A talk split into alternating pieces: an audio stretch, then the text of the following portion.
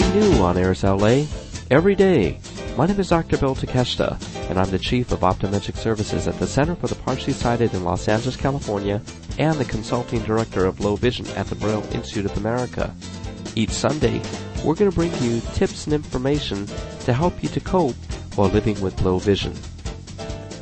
Join or create a book club.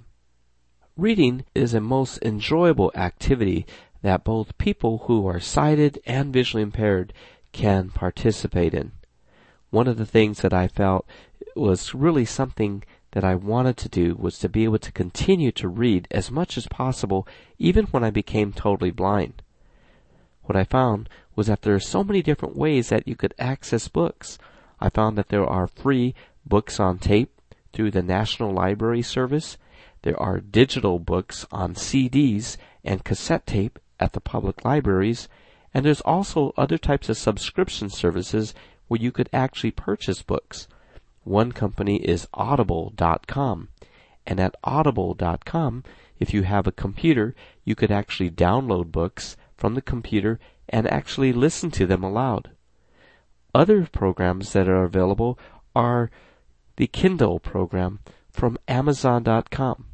Kindle is another type of a service where you have an electronic little type of a TV screen, and from this you could actually buy books, and these books are going to be displayed in large print on this little screen. So you don't even have to go to the bookstore, and you don't even have to turn pages.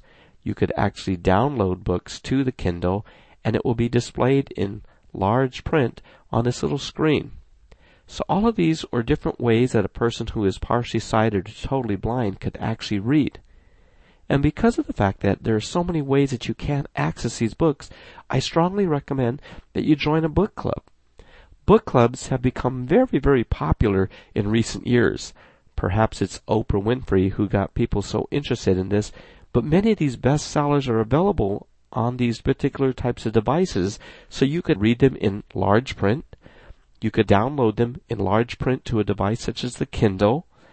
You could listen to them on cassette tapes that are provided by the National Library Service, or you could check them out at the public library and listen to them on cassette tape or CD. If you're more adventurous and you really like this technology, there are now digital books that you could download also free of charge from the National Library Service. So one of the things that you might consider doing is to ask people in your neighborhood if they do have a book club Perhaps some of your neighbors has a book club and you could go ahead and join that club. And once a week, people usually get together and you discuss different aspects of the book. It's really a great way to get out, be social, but it's also very stimulating to talk about some of the different concepts, trying to understand the symbolism of different aspects of the book itself, or also to argue and to debate different topics throughout the book. I found that many different types of low vision agencies also have different types of reading groups or book clubs. Sometimes these are held at the homes of people, and at other times they're going to be at the low vision rehabilitation centers themselves. So you might go ahead and contact your ophthalmologist or your low vision optometrist and ask them if they do know of some of these different types of book clubs that are in your area.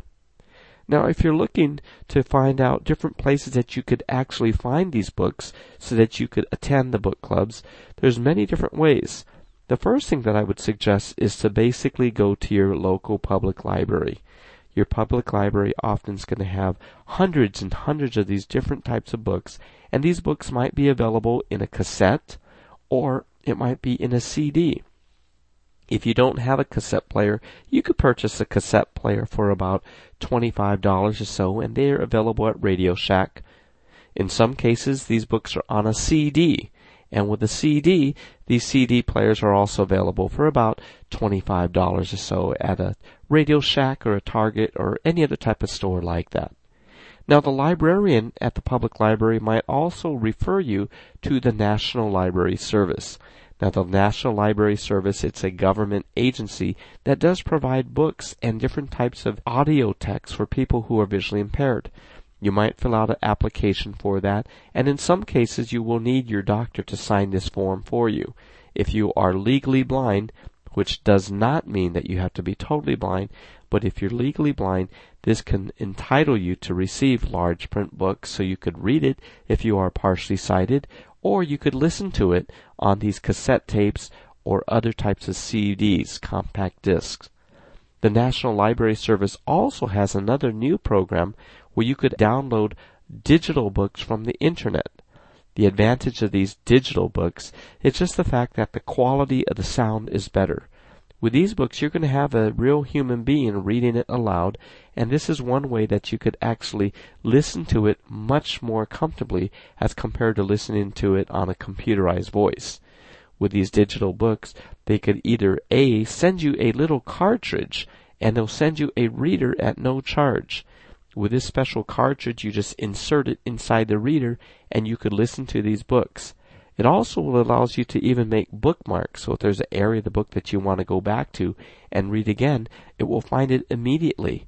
So this is really great because you don't have to rewind the book like you would with a cassette tape. Another option is that you could also get these audio books from the National Library Service to your computer. And in this situation, you could just download the books directly from the internet to your computer.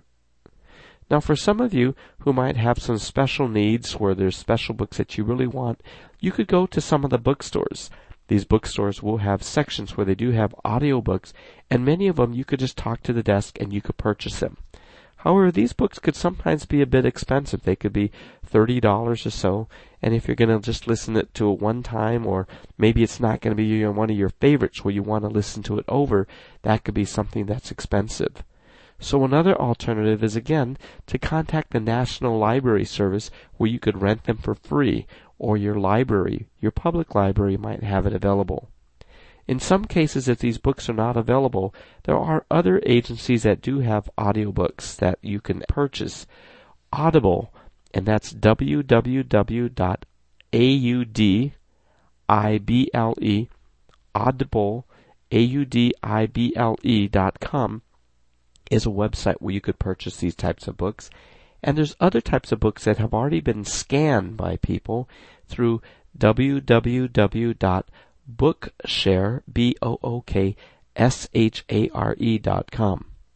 So overall, you could tell that there's many, many different ways that you could access these large print, audio, and digital books so that you too can participate in these book clubs and be part of the literacy crowd. So I hope this information is helpful to you and go ahead and check out these different types of audiobooks. I think you'll find it to be extremely entertaining. This podcast is intended solely for the use of the blind and the print impaired audience. Any unauthorized use is prohibited.